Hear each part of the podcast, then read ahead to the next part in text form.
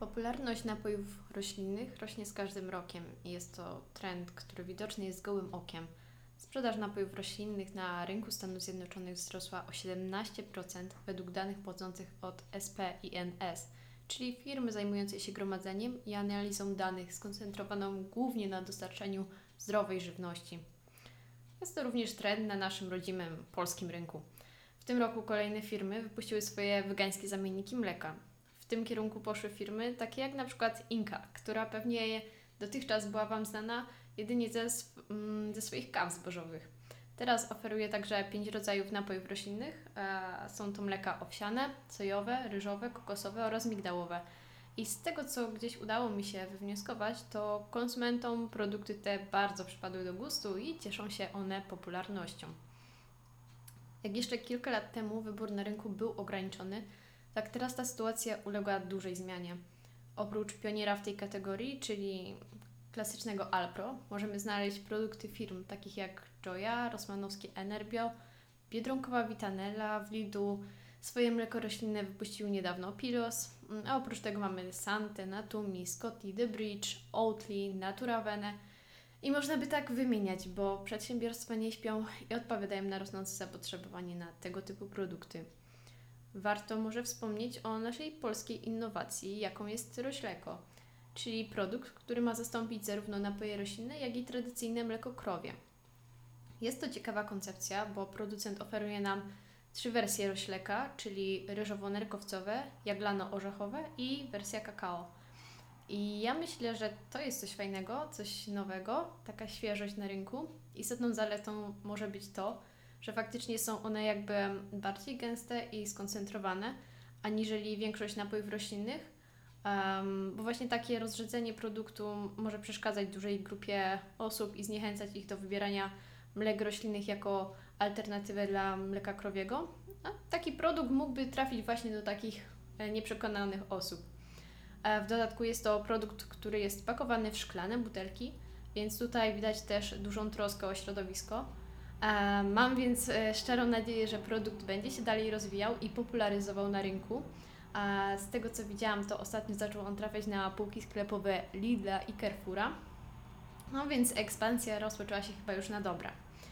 A wracając stricte do napojów roślinnych, to one już od jakiegoś czasu na rynku są obecne i nadszedł czas, że można porównywać zmiany preferencji konsumentów w czasie. Widać zmiany w preferencjach, jeśli chodzi o surowiec bazowy, z którego te napoje są wykonywane. Wcześniej, jeszcze kilka lat temu, kiedy te mleka były znacznie mniej powszechne, to największą popularnością cieszyły się mleka sojowe i to właśnie od nich wszystko się zaczęło. Teraz numerem 1 są mleka migdałowe, które w Stanach stanowią 63% ze wszystkich sprzedawanych napojów roślinnych. Na drugim miejscu mamy mleko owsiane, a mleko sojowe spadło dopiero na 3. pozycję. Może trochę o tym najbardziej popularnym obecnie mleku, czyli o mleku migdałowym. Cechuje je świetny, delikatny smak i także odpowiednia tekstura.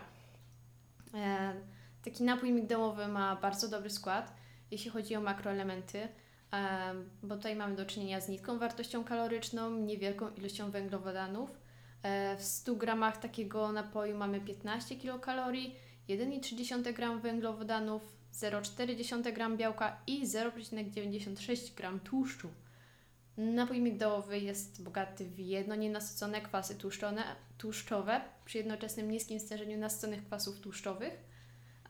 Same migdały mają działanie alkalizujące, więc może pomóc przy zakwaszeniu organizmu. Sprawdzi się ono przy zaparciach, problemach z trawieniem, wzdęciach, wrzodach, także nadkwasocie lub refluksie żołądkowo-przełykowym. A napój migdałowy znacznie obniża poziom cholesterolu LDL we krwi, czyli tego złego, którego powinniśmy unikać. Jest wskazany dla osób, które cierpią na chorobę wieńcową, miażdżycę lub inne choroby układu krążenia. No, warto jeszcze może wspomnieć o tym, że migdały, a także napój, który na bazie migdałów powstał, ma właściwości antyoksydacyjne. Mleka owsiane z kolei zawdzięczają swoją wysoką popularność smakiem, który jest jednym z tych najbardziej zbliżonych do mleka krowiego. Oczywiście jego produkcja jest mniej obciążająca dla środowiska niż tradycyjnego mleka. Oprócz tego chętnie sięgają po nie osoby z nietolerancją laktozy, ale to akurat tyczy się wszystkich mlek roślinnych. Tutaj w kategorii napojów roślinnych, owsianych, to przoduje zdecydowanie firma Oatly, która jako pierwsza wypuściła swoje mleko owsiane, a teraz prężnie je rozwija. Czy napój owsiany wyprze napój migdałowy z pozycji lidera? Może tak być, choćby z powodu kontrowersji wokół mleka migdałowego. Problem polega na tym, że do produkcji mleka migdałowego potrzeba ogromnych ilości wody, przede wszystkim do samej uprawy orzechów migdałowca. Nie trzeba szukać daleko, chociażby ostatnie pożary w Kalifornii trochę uzmysławiają nam, jak duża skala jest tego problemu. Mleko powstałe z owsa natomiast wymaga o wiele mniejszego nakładu wody. Ma też wysoki poziom protein, o których tak często mówi się w kontekście diety wegańskiej. Ale tutaj tak naprawdę wszystko zależy od preferencji konsumentów. Czyli jakby nie patrzeć, również od Was, którzy słuchacie tego podcastu. Nasze decyzje mają wpływ na to, jakie produkty będą dalej dostarczane do sklepów, a które opuszczą sklepowe półki. Zatem kupujcie z głową i do usłyszenia wkrótce. Dzięki za dzisiaj. Cześć!